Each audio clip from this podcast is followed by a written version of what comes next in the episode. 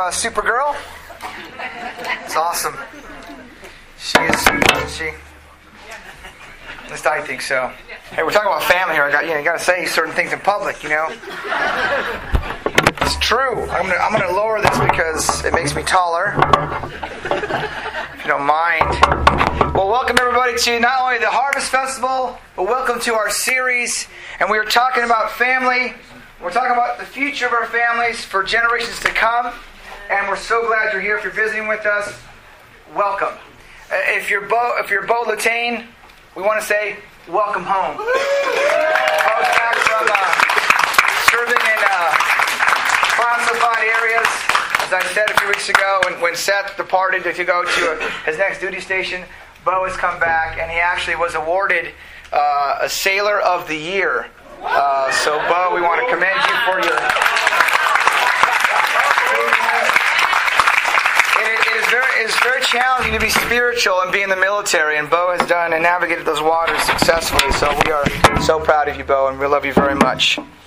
Um, children are a big deal to us. If you look outside, it's a big deal for kids, huh?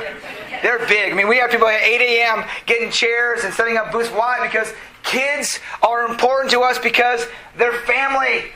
And family is important to you. It's at our core. When your family's doing poorly, it just it messes you up. That's how important family is. So years ago, I, I learned something about myself that it's not my responsibility to fill anyone else's cup. My responsibility is to empty my cup, and God refills it. And you guys do the same thing. You guys uh, empty yourselves to each other. Your house church leaders empty themselves to each other, and God fills your cup back up. It takes a lot of the pressure off me of, uh, of you know, I have to know everything and do everything. I don't know everything. And you don't know everything. And that's why sometimes people don't want to serve and, and, and take a, a, a leadership role in church because they feel like, how can I tell you and help you? You don't. You just got to empty yourself, and God will fill you up. And it's really awesome. Um, today I'm going, to, I'm going to tell you everything I know about parenting. Not everything you need to know, just what I know. I've been a parent for 11 years, and so my frame of reference is limited because it's only been 11 years. But I'm going to share with you the things that I've learned from watching others, reading books, going to seminars, learning from people, what Karen and I have implemented in our family. It is a way, it's not the way. It's just our way of doing and, and how we respond to the scriptures. And I'm just going to empty myself to you, and hopefully you'll find encouragement from that. And you'll find an inspiration to navigate your waters and your family through the scriptures and how to find a way for you to successfully navigate your future of your family. And the topic today is of parenting. Now, what I lack in insight, I make up in confidence. I, when I read the scriptures and I, and I grab that principle, I may not know everything, but I'm going to do my best to try to apply that practically into my into my household. So, uh, and there's many good books. You should read them. Uh, and here's and, and, and here's what we did. Um, Karen and I were married. We're married 14 years. Uh, we had Juliana. She was born in 2003, and Jaden was born in 2005. We have a boy and a girl. And we stopped right there. We said, okay, man to man coverage is all about what we can handle. We didn't want to go zone defense and have three or four. I grew up in a family of four, and I realized my parents could not contain us. There was too. We were overrunning the house. So my experience was like man-to-man coverage. We can deal with that. I can deal with that. I can take Jaden. She can take Juliana, and we got. That's what we did. It's not the, the only way. That was just our way. We just thought. Okay, we almost tried for a third, and I was like, "Whew, thank God the Lord did not bless that. Because I, we, I, I was really reluctant because I didn't, I didn't feel confident personally in giving my time and attention to three. Maybe you can do it. I just knew myself. I'm like, huh? What? What? Karen's like, gee, over here. I'm like, what, what's happening? I, I'm not always attentive in there. So I knew myself. I said, two is probably the best I can do in our family. Again, if you have three or four, that is awesome. It just wasn't my ability to do it. I just knew myself. So, um, Karen, Karen and I get sometimes we get asked about what are your insights about uh, how to work with single parents and blended families.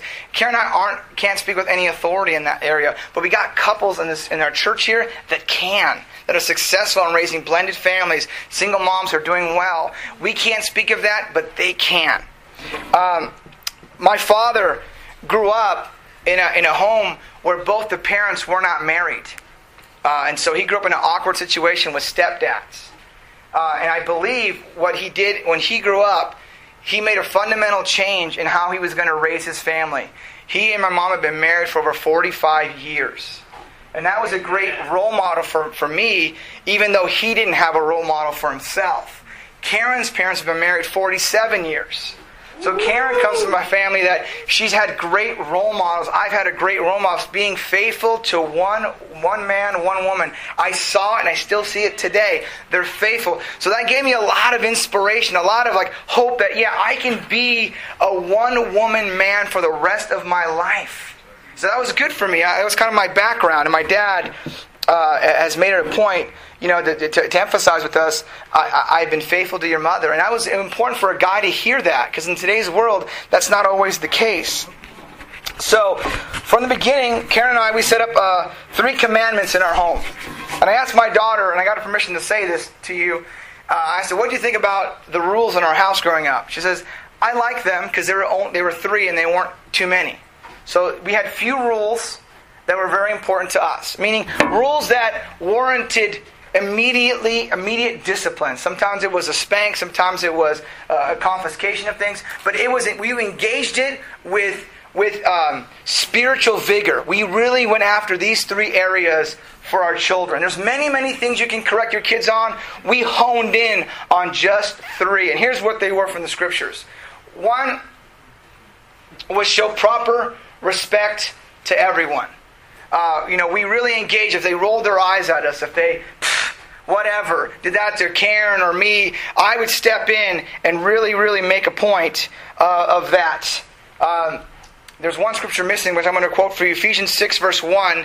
Children, obey your parents in the Lord, for this is right. Early on, we made it a point that the, our children would obey our direction the very first time, and they would do it without complaint and without whining. So early on, when they were two, we were in those stages of, hey, we want, we had an expectation. When mommy or daddy says something, we expect you to respond and obey the very first time, because it says, uh, obey your parents, for this is the right thing to do. Um, and then we had respect. Show proper respect to mom and dad, your brother, and that, and that trickled out to, be, to teachers now. It trickles on to policemen, firemen. It trickles on to you. Uh, it, this, this, this principle really uh, took its toll uh, on their hearts because uh, we wanted to raise just, just we wanted to raise good human beings, and God's word really helped that.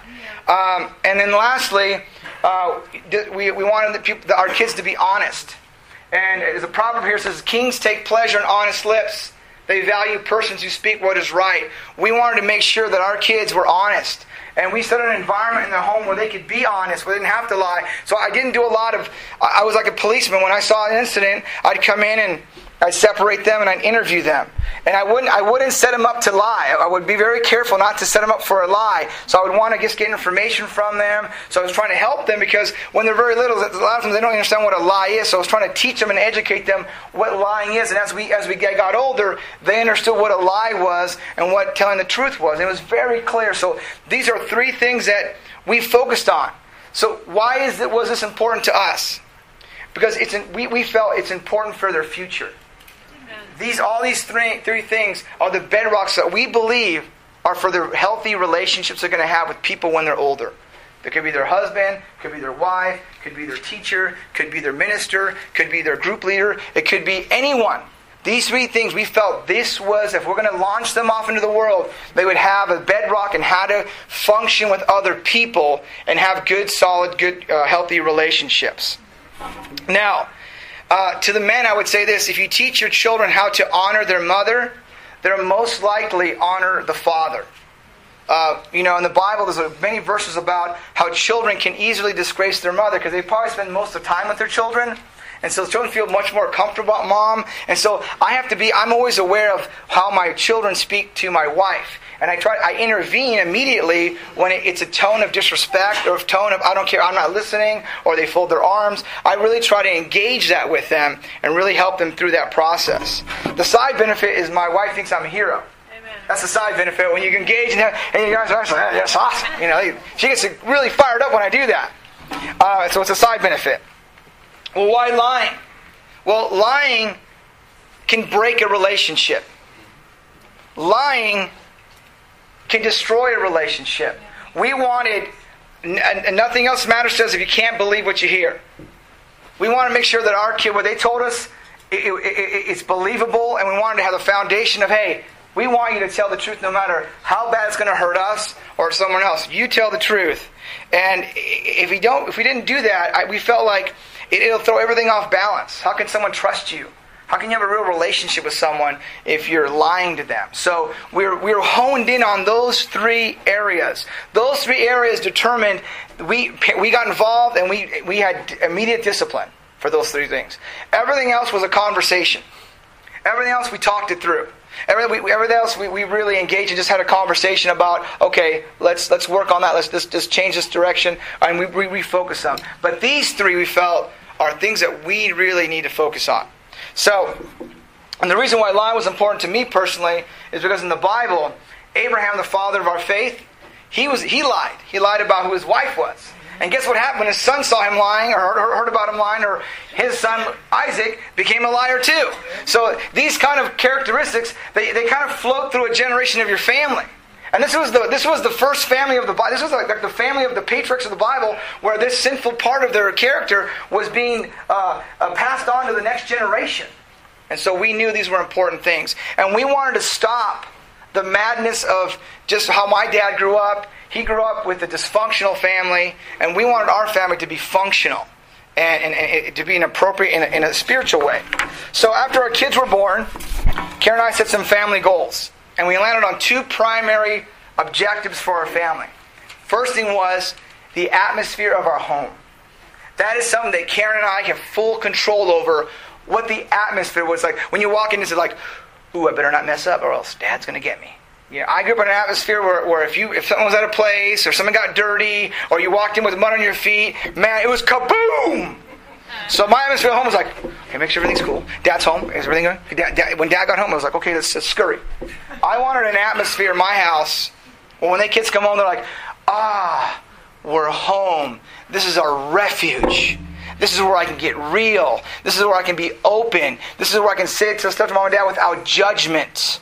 And we wanted that atmosphere to be a big part of their growing up. Safety. It was a safe place to, to decompress after eight hours or seven hours of being in a public school. We wanted them to decompress and say, man, this is what my day was like. This is what how hard it is. And we just wanted, uh huh, uh huh, yeah, come on in. Here's some cookies too. So we have, a lot of cookies and baked goods when they come home from school because, again, it's atmosphere we're trying to build in our home. Uh, and the, and, the, um, and we wanted them to have uh, great adult relationships and, and, with us when they get older and that atmosphere they grew up in we're going to want them to come to this atmosphere when they're older to invite them over and they'll want to come over uh, to be honest sometimes my parents and parents invite me over i have to go like okay put on my suit of just because when I get home, house, honestly, my mom is awesome, but she gets on me. She gets on for anything. It's like, blah, blah, blah, and I'm like, it's, it's almost traumatizing. As a 42 year old, my mom is on you. She's awesome, but she's on you. And so I want my atmosphere when my kids come out as adults, I want them that um, it's like a refuge. It's safety. And I want to build that with my kids, but it had to start with our atmosphere now in the home. And that's awesome. When I go to my parents' house, it's very stressful. When I go to Karen's house, it's very peaceful. I'm on the couch dipping chips in my little dip. And my house is like everything. Make sure everything's right. You know, it's uh, oh, you know, it's very stressful. So, and Karen and I usually fight after coming home from my parents' house. We always get into some fight because we're at the stress out. So, like, ah, just getting the stress out. So we realized, you know, I got I, I, what I wanted in my family was an atmosphere of safety and refuge. As adults, I want to have a great relationship with them, and I'm going to talk about that in a second. Because uh, we understood that our, that we as parents, for our kids, we're just the warm-up act. They got 18 after 18 they got a whole life we're just the warm-up act? We're just the, we're just a small part in the beginning in our house of their entire life? They're going to be out of the house and doing whatever they choose to do. So the second thing that we focused on was conflict resolution in the home.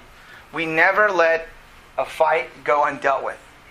A fight with mom, a fight with dad, and especially a fight as they got older, they fought with each other, and they still fight to each other every single day.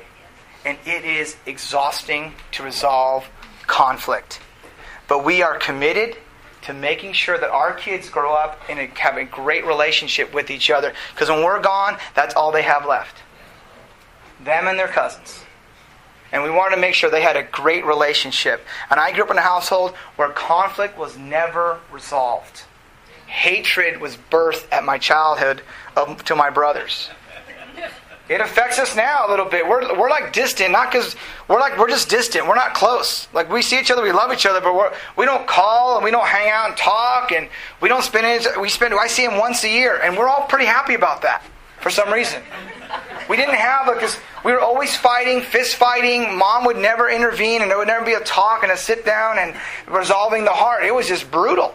So what ends up happening is that you don't mind them being away from you. It's like okay, I have all my friends are here in the church. I'm great. But it just taught me something about my family. I want my kids to grow up going, hey, I want to see my sister. I want to see my brother. I want to see mom and dad. I don't have a, I don't, I'm not, I don't have a heart. Just, my heart is not filled with. I can't wait to talk to my dad. I call my dad because I love my dad, but my heart is not yearning to to have this deep relationship because I'm a man and I got my own kids now. It's a different, it's a different scenario for me. So I, I'm just trying to build for the next generation. The things that my dad taught me were invaluable if you're committed to a marriage, it works. I'll never forget that lesson. It works. My dad's committed. Yeah, they fight and it's dysfunctional, but my, I knew my dad wasn't going anywhere. When I, even when I see him on the couch, I'm like, oh, you got in a fight, huh? I knew he wasn't going anywhere. I knew my mom saw making dinner. I'm like, oh, they're fighting. It's obvious. But I was still under the impression that they would never, never leave each other. So that leaves us with parenting uh, this is one of the principles that we exercise in our family. Again, this is what we do. If you want to take something from what we do, great. But this is our, this is our parenting. We understood that when they're very young, our control was very much in, in here. The control arrow lessens as they get older, and my influence also increases. Uh, it, it kind of has the inverse of the control. So when they were very little, we did we gave them age appropriate responsibility. You know, my kids are in this area right here, 6 through 12. My son wanted to drive the car. I said, no, you cannot drive the car. That's inappropriate, right? So they can sit on my lap and go in the parking lot and they can practice, but I'm not going to let them have the car because that would be inappropriate behavior for their age. So as they got, as they get older, so we're up to, we're in this part of the funnel. So we still exercise a little bit of control in their life, but what I'm understanding is that as they get older, my control must come down and my influence must come up. Because what, what, we feel like, what we've seen is that parents, they want to keep the control when they're 16 to 18. And I felt the control growing up as a child, having massive. And what I did was I just rebelled. Instead of instead of uh, control, we chose we want influence on their life. We want to influence our Juliana and Jaden because the psalm says here, like arrows in the hands of a warrior are children born in one's youth. Blessed is the man whose quiver is full of them. The illustration is that it's a bow and arrow, and the arrow are your children, and you take out that bow, and you will shoot your children off into the world. So my, my, my role and Karen's role in this, in this particular situation with our kids is we're preparing them and help them to mature in their relationship with us and prayerfully their relationship with God. Okay, that is our that has been our, our philosophy. And when they fail or make a mistake, Karen and I would let them make the mistake and let them suffer naturally. We let natural consequences take their course because that's preparing them for the real world. We didn't want to scoop them up every single time they had a boo boo, everything, because it's not realistic. The world is an unfair place, and the world is an unloving place. Not that we're unloving, but we were trying to prepare them to leave the home and understand, not to be, not be shocked by what's out there, but to understand there are things out there that they're going to have to face, and we didn't bail them out when they fell into trouble. Another thing we did is that we, we, we made a point to teach them when there was not a crisis going on. Uh, we felt like whenever I did crisis parenting, it was mostly ineffective. It was, we found that to be ineffective. Really didn't. It helped them in the short term, not the long term. So we felt like, hey, when there's not a crisis going on, this is our moment to teach about this, the crisis that can that can come. We're going to teach when there's no crisis. The atmosphere is great for teaching and learning. Versus, it's all it all fell apart, and then and then we get into this crisis, you know, scared mode. And we didn't want to do that. And we did that, and we didn't want to do that. Like that's not working for us. That's not going to work for them. So we, we decided to, to teach during non crisis opportunities. Um, and one of the things we, we learned we learned from that was watching other parents. Now we, we I've been in the teen ministry since I, before I had children. I worked in the preteen ministry before I had kids. So I had the privilege and the honor of watching parents with their kids and watching how the kids develop in their faith. When I wasn't even a parent, but I paid attention. So just because you don't have kids today and you haven't had them yet, pay attention because these are all the things that I've learned over the years of 20 years of being a Christian, 14 years of them married, 11 of them as a parent. But most of my learning came before I had kids. Most of my learning came from watching people with their kids. And one of the things that, that we under, I understood this clearly from working with kids was that the things that shape us when, we, when we're adults is rejection and acceptance. And I saw that in, in, in, reality with the kids when they felt rejected by their friends or their or their parents. It, it was devastating. And I saw the I saw the power of acceptance. Not the power of hey, do what you want, and you can live how you want. Not, not, not that. Just I'm accepting you for who you are. My son is not bent like me. He's not made like me in a sense of uh, he, he, he. I was my I was bent this way, and my father tried really hard to bend me this way. In the process of making me something that I'm not, he broke something inside of me unintentionally. He didn't do it on purpose. He thought he was doing right, but my slant was this way, and he tried to bend me this way, and something inside of me snapped. And I became gruff and closed. Jaden is bent like me, and so I'm working with his bent, his emotional disposition, his personality is what I'm talking about. I work with that. He's on the sensitive side. I work with that. Yeah, would I like him to be like, yeah, man, this is awesome, and kick stuff and kick cones and trash cans? Part of me is like, yeah. kind of awesome. That's what I did. I threw eggs at things and buildings, and I did crazy things. And I'm trying to work with that and, and help him mature with his bent. Because the Bible says, work with children on the way they're bent, and in the end, they will not stray from it. It's their bent. So Juliana is, is a different bent she has kind of my traits a little bit. Whenever she got dismissed, she's like, oh, "Okay, let's go. Let's, let's deal with it. Let's take it." And she just sit there and she would take it. Jaden was like, "The Bible says if she says you're sorry, there's no discipline." And Jaden would just cry every time there's going to be, going to be discipline. He'd just break down emotional, lay down, cry, cry, and, and sometimes people are like, "We can't do anything to this little baby." We resisted that. We resisted that because the temptation was to let him off. And we resisted that. It was hard as a dad to resist that, but we did because we, we saw this. We saw the future. If we're going to really prepare him for the future, we have to really get on this now. And so that was important for us. Uh, and a second thing in our household was that words matter. Mm-hmm. Words matter. The words of the reckless pierce like a sword, but the tongue of the wise bring healings. I'm the first part, Karen's the second part. I would say the dumbest, reckless things in my house. And then Karen would have to heal everybody. Because I grew up in a household where you just said it. You just said it. If it was a curse word, you just said it. Doesn't matter who was around, you just said it. And so, so as a Christian, I was like, they have to know the truth. And I got to let it rip. This is my opportunity. And I would say the, the weirdest, dumbest things. They were truthful, but my words weighed so much they would discourage our kids. Remember, I remember getting, I remember getting mad over spilt milk. I yelled at Jaden one time and just terrified him.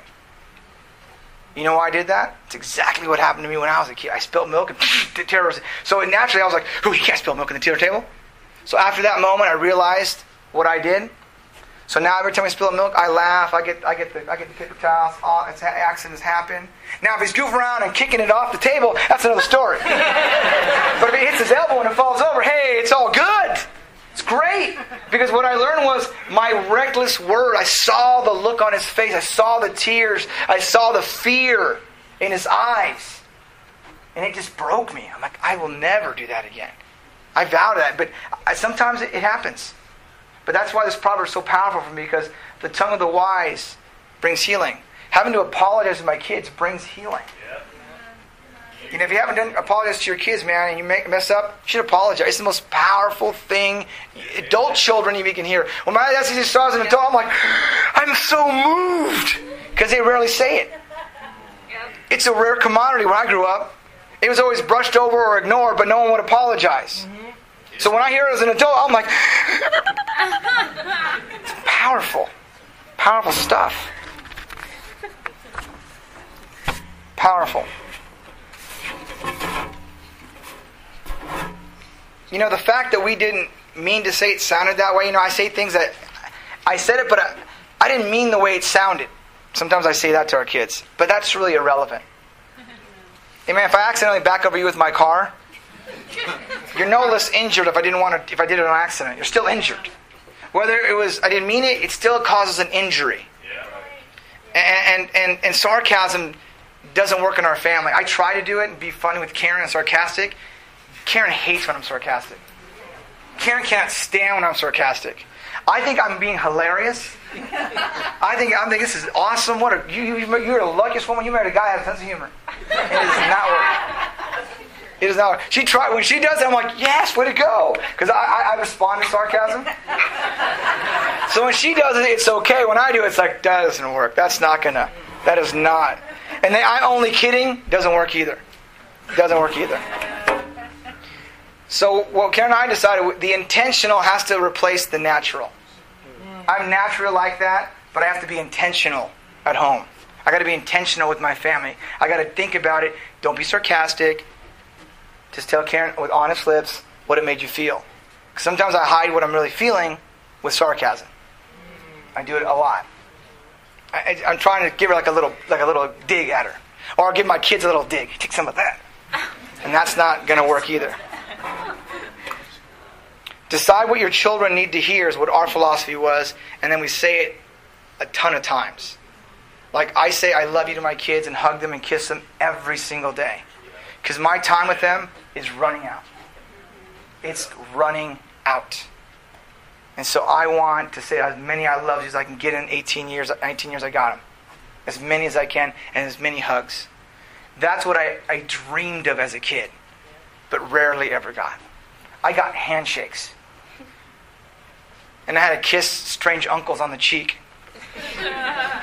Oddly, I was made to kiss my uncles, but never my dad. Oddly, in our culture, we kiss the men and men with mustaches and the women with mustaches. We kissed them all. We kissed them all. You would go into a room. You would go into a room, and there'd be a, a, a not, not kidding, 24 women sitting in a room at a big party. And the moment you walk in the house, the first thing my dad says is not hello. Hey, glad you're here. And I'm, I'm, mind you, I'm 25. Did you salute everybody? I, I, I just walked in. Them all right? 24 of them there. I know two. Doesn't matter. And you're just kissing, you're kissing. Oh, no, I mean, half of them held me as a baby, but I never seen them before in my life. And you're just doing. And then there's the, there's the men. You know, I've been doing this since I was three. Hug, kiss the man. Hug, kiss every man. Kiss every man. Kiss every man. It's just what we did. And that's what my dad cared about. But you know what he taught me? You respect people. As I grow later, I'm going, my dad had that right. You respect people, even if you don't know them. You go and you honor them. Little nuggets from my dad, but he, it wasn't like this. I'm going to teach you about respect. So I was like, hey, you salute everybody? Hey, you do this? But little did I know, he was actually teaching me things. But when I was a kid, I was like, crazy dads. But as I got older, I'm like, ah, I get it. I get what he was trying to teach me. Now, about our schedules and time with with uh, ours is a little different. We kind of we kind of make our schedule. So, but this is what we did. We're a little different. We, we don't have an eight to five. We have a we have a, a nebulous of on call appointments. We try to leave our time for our kids and schedule time for our children after school. Uh, here's the principle we live by: you love them in your hearts. You also have to love them in your calendars. Amen. You got to love them. Love for kids means time. Jaden wants me to go in his little world and, and do his little toys, and Juliana wants, to, wants me to spend time in her little princess world, and I have to do that. I struggle doing that. I'm like, why am I on my knees and on the floor? Karen's in there all day. She's like, this is awesome. And I'm like, what do I do? What am I doing? I don't even know what I it feels so awkward. But time for them was love. And, and making small deposits over a long period of time makes a difference on them. It makes a difference. I'm glad I did that. And now she's 11, he's 9. I'm glad I made those little deposits. Um, for us, it meant dinner time around the table. It's where we laugh, it's where we share our day experiences, it's where we encourage each other. It's where we, we, in the morning time we read our Bibles together before they go to school. I read them a Bible story. We pray, a little simple one. But uh, as they get ready for their day, they're they're nine and eleven now. So we read in the morning, have a little what we call quiet times. Read our Bibles with them, and then share them stories and you know all the great book uh, Old Testament stories of the great prophets. We read them to them. So we want them to learn, and I'm trying to equip them for their faith. Now, the concept of discipline for us was, um, you know, they will not like you now, but they will like you later, and later is longer. You know, um, Karen's aunt in New Mexico told us this quote one time when we went to visit her. She passed recently, but she told us this quote. She says, "Either they cry now or you cry later." And that was when when when, when Karen was pregnant. And I just that was just a nugget you get. So you get little nuggets from so many people. I go, that's a nugget right there. Either they cry now or you cry later. And I was like, that was a good one for New Mexico. So the stages of parenting are looks like this. One through five, Karen and I focused on the disciplinary disciplinary years, corrections. It, it varied for many things. Uh, we're in the we're in the training years right now. So we're, we're doing a lot of training. We're just it's, it's, it's the it's the building blocks of the discipline. Now where it's kind of re, re, refocusing and re-energizing the, those three traits. It's very easy now for us because they, they understand them. So the training years now is very helpful and easy for us. Uh, the coaching years are coming though. That's when they're that's when we're going to see where the training and discipline, how much that paid off. It's going to go into the coaching years, and who knows what that, that ride is going to be. And this sermon could change in six years. And then we know that when they're older, there's going to be the friendship years, the 18 plus, and we want the friendship years. We're striving to have a, friend, a friendship with our children. This is what we tell our kids. And this is, you may not like to hear this, but this is what we do. We don't make, we don't want to make our kids feel like they need to become a Christian or they have to become a Christian. Do we want them to become a Christian? Absolutely. Uh, but we, we, I, I tell my kids, you don't have to believe what I believe. You don't have to believe what I believe. I believe what I believe because I believe this is for me. And so, because I want my kids to make a choice for themselves. I want them to decide I choose this. Now I'm preparing. I'm reading. I'm having quiet time. I'm doing. I'm doing. I'm doing everything I can do that I know from the scriptures to to cultivate the environment. But what I'm not doing is making it a standard like, oh, when you become a. I don't even talk like when you become a Christian. I always say, if you ever want to become a Christian, that's why, that's why I lead it. Because those little words, gonna, gonna, my words weigh 500 pounds. When I say something when and I expect, then what I saw growing up was kids being baptized for their parents. Yeah. I saw a lot of that. Yeah. And they're like 13 and noble. But what they realized when they were 18 was like, I did it for my parents. Mm-hmm. And I want my kids to go, hey, I did it because I believe in God. I want to be with God. I see this. So I take all the pressures off. They have enough pressure just being my kids anyway. I mean, I'm the minister and there's enough pressure on them, or I just try to take it off. And what I love about you guys is that you guys have helped shape my children. So I want to thank you because you guys have all interacted with my kids and you've helped them in little ways that you don't really realize that you've helped them. They mention you at home and during dinner table. I'm like, oh, they, they're actually talking to the other Christians in church. This is awesome. And we have a great relationship. And I just want to say a big thank you for just interacting with our kids, uh, helping them, correcting them. And we don't, Karen and I believe if, if our kids need a correction, you can correct them and you should correct them. Because this is the, it's a community. That's the real world. That's what it's like. We're not offended when someone corrects our kid. Like, that's for me to do. No. That's for you to do and me to do. If he was out of line, you need to speak with him. Talk to him. It's honest. It's it's just it's the part of the, the three core: the dishonesty, uh, the dis- disrespect, and disobedience. Um, what we do now with our kids since they're in the, they're in the training years, when they come home and tell us some great news or some bad news, our reaction usually is the same. Oh, really? Oh, okay. And we try to relate. We don't go, oh, really? No. Oh, so whether it's good or bad, our reaction is benign. Okay, great. Oh, all right, good news. Oh, that's, that's awesome. Oh, bad news. Oh, okay. What happened? Because as soon as we react to bad news, what I experienced was, and from watching kids, is that they close up. Once the parents give their reaction to bad news and how they respond to it, is going to determine whether they're going to tell you more. So we try to give our reaction to be very like benign, very easy. Oh, really? Oh, wow.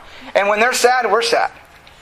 Okay? We don't go like, how dare that person? And we don't run, run to school, get our arm, and talk to the principal. I've had to talk to the principal a few times, but that's because it was something that was a violation of school school principle, uh, school uh, policy that I, I, needed to get involved. But we don't really uh, react a lot when our kids come home, um, and that's kind of like you know what, what the Bible's about. You know, when you come to church, we're not, oh my gosh, you did that. We're like, oh, really? Wow, it's, it's painful. Wow, you went through that? Oh my gosh. We're, we're sympathetic. And that's what we try to be with our kids. We don't, we don't do that with, not, with people who are studying the Bible and try to be all, oh, that's so awesome. But our kids are going, you did what? We want it to be the same. The same. How we treat people is how I want them to treat them at home. It's the same. Um, we try to connect with discipline. We try to connect their, their, their crime and their, and, their, and, their, and the punishment together. So that meant that meant sometimes when, in, the, in, the, in the later part of these years when they were five, when they would get crazy at the at the store, uh, we got home an hour later, and then there was discipline. They were like, "Oh, that was a big one for them," because what what they realized was that how I act here will affect my relationship when I get back home. So as they got older, we started to implement a little bit of that, which is really good for us and, and for him to understand that you just can't be reckless away from home and then expect no no no consequences. Um, we never counted to three. Uh, we refused to threaten our kids repeatedly. If you do, if you do, if you do, we didn't want to be those parents. Um, we didn't make excuses for our kids when someone pointed something out. We said thank you, amen. Um, we didn't we didn't use the, the excuse. Well, they're just tired. Yeah, they're a jerk because they're tired. You know, I can't be a jerk when I'm tired. Yeah, come on. As much as I'd like to be a jerk when I'm tired, I, I can't go out in public and just be a jerk. I'm tired. I'm tired. I can't do that. Yeah. I can't. I can't. You know why? Mom's not gonna go. He's just tired. Sorry, Starbucks. He's just tired. That's not the real world. So we never hid behind the that. Oh, my kid's totally spitting on you and kicking you. He's just tired. We just we just thought that was kind of like it's off from reality. It's not just tired. It's, it's, it's you gotta you gotta get in there, right? So that's what we felt we did. Not saying you gotta do. It. I'm just saying this is all what we've done. Okay, you can take what you want from this lesson, what you want from it. Um, we are fighting the fair doctrine right now. Everything has to be fair, and Karen and I don't really li- live by that doctrine. Sometimes we do do it to make a point to them. Oh, Juliana got punished. It's only fair, Jaden, if you get punished. And that, they're like, Oh, oh, it doesn't. Yeah, it doesn't. If you want fair, then when she gets disciplined, when you when you're an angel, it's only fair. Your iPad. And then he stopped. He start. Now he's starting to realize. Oh, I want justice. You want God is just. God is not necessarily fair. Because if God was fair, then everyone who's going to hell, we're going with them. That's fair, right? We want a just God, right? Right, so I'm trying to get my kids reality here. Um, you know, we, we thought about that because life is not fair. Um, and then when you get arrested, then you have to wait, and usually the, the punishment doesn't fit the crime in the mind of the criminal. And it only takes a five minute activity to spend the rest of your life in jail. So we wanted to give them a reality of what the world is like and how it functions, and, uh, in a loving way, of course. So, one of the great books we read, I'll recommend to you that we've read uh, in this age of training for us. We read a lot of children uh, books and seminars we went to and retreats. Uh, but this, this, this year here and this year here, uh, we read a good book called The Age of Opportunity by David Tripp. And the, and the essence of the book was this when, they're, when you're tired and exhausted and your kids are fighting, engage. That's the opportunity to engage. When they come home and they've been, and they've been fighting with a friend or something happened, and you, and you come from a 40, 50 hour work week, you, you haven't slept in 12 days, you're exhausted, engage. Engage. That's your moment to engage them. When they're, when they're hurting, when there's something happens, don't wait till tomorrow. Engage them now. Wait and engage. Be very careful then how you live not as unwise, but as wise, making the most of every opportunity because the days are evil. So we chose to engage our kids even when we're after a long day. you know, after a, a, a day where we just we just want to go to bed, and sometimes going to bedtime with them, stuff comes out when we're putting them to bed. You know, stuff comes out. And all y'all want to do is just say a little prayer and let's go to sleep. And then Jaden starts talking. And he's talking. It starts off like funny talk, and then it gets to like more real talk. But I would have cut it short and said, "Let's pray. Let's just pray," because I can control the environment. Let's pray. I would have missed my opportunity, and stuff would come out. That's how stuff came out. When stuff was going on at school, that I had to go talk to the principal. I'm like, "Oh, okay, uh huh, yeah, tell me about that. Oh, it really happened. Oh, wow, wow. It's a, oh. oh boy. We're going to have a little conversation. Okay? But that's it happened. And I was tired, and, and this scripture really, really uh, stuck out to me. I got to make the most of every opportunity, every one of them. And every day is an opportunity to tune into our kids and be ready to drop anything to engage it. To drop what you're doing and engage your kids. That's what we did. We, just, we would just drop something and go. Engage them. What's going on, what's happening. Um, we, we, we worked really hard on not to freak out. When we heard bad news, we, we would give them the same reaction don't freak out. Yeah. Um, oh, really? Huh. Tell me more about that. That was kind of our, our thing. As far as our faith in our family, we believe what happens at home is more important than what happens at church. To us, things that in our home was more important than going, them going to class. Our environment at home was more important. And we assumed the responsibility of the development of their faith. So it was, it was up to me and Karen. Uh, it's never up to our amazing servant teachers who volunteer.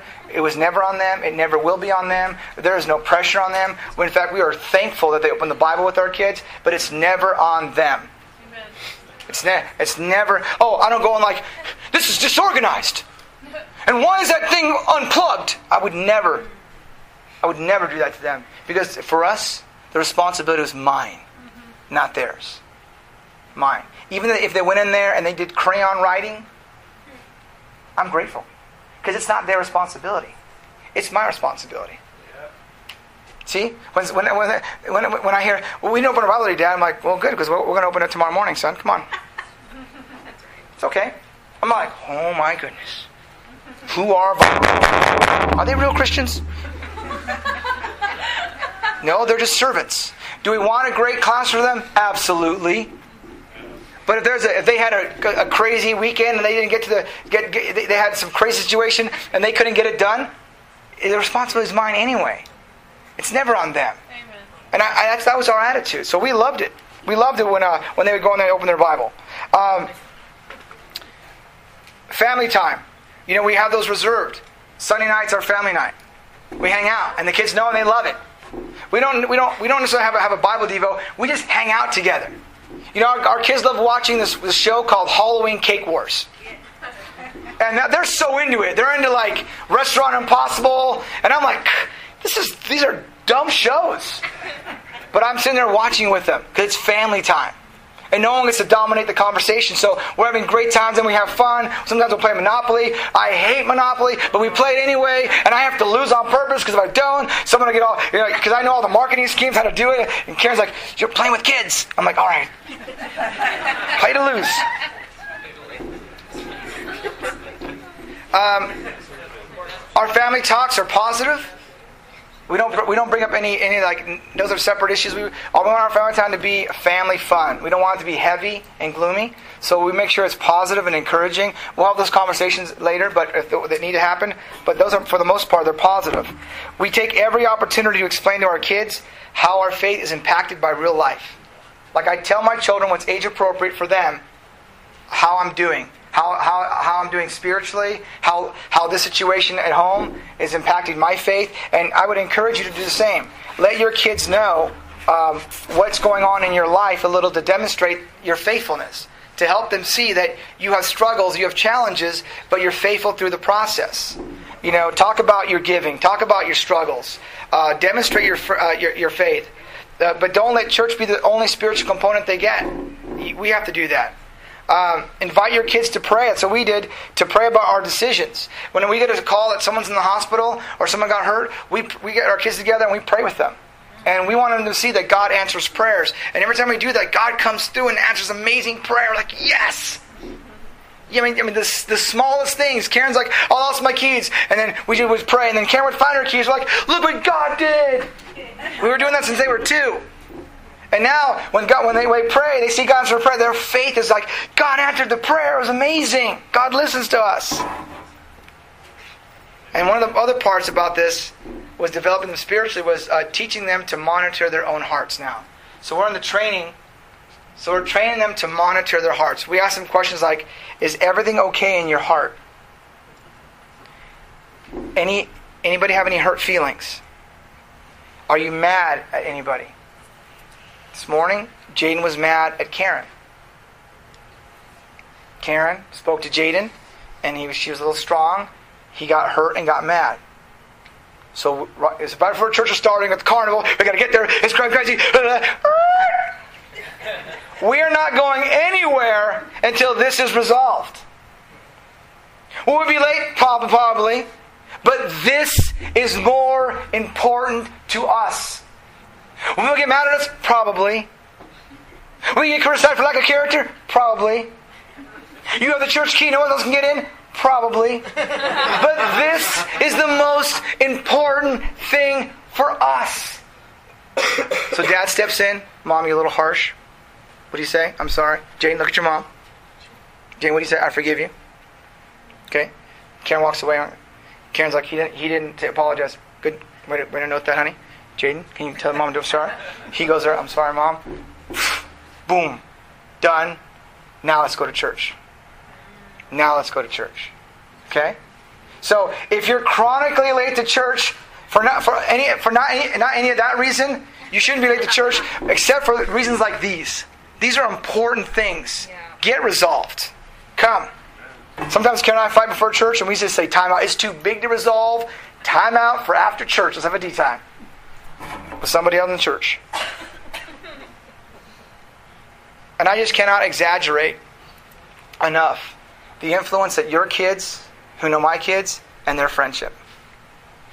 I love when Jaden's on the phone with Kai Beber and, and Chris, Ray, Chris, Chris Wade. He's got two phones out. He's got my cell phone at the home line, and they're all on the computer, but they're on their own houses. All right, but they're all talking, and they're doing some game called Minecraft, and they're playing. They only get two hours a day. So and he takes it not with his not with his friends from school, but he takes those hours and spends them with with Chris on the phone or with Kai. That's what they do, and, that, and that's to me, thank you.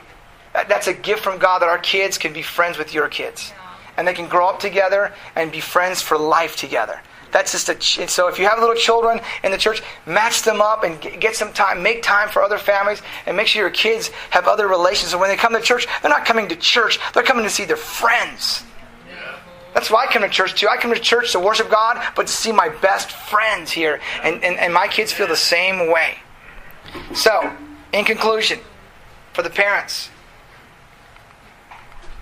the healthiest thing, I'm sorry, the, the, the best thing to do for your kids is a healthy marriage is the best gift to give to your children. Because they're going to be telling stories about you the way I'm telling stories about my parents. They're going to be telling stories about you. And the best gift you can give them is a healthy marriage. What can you do today, and this from this point on, to create the story that you want them to tell? And that ends our series on future family. Thanks for your time.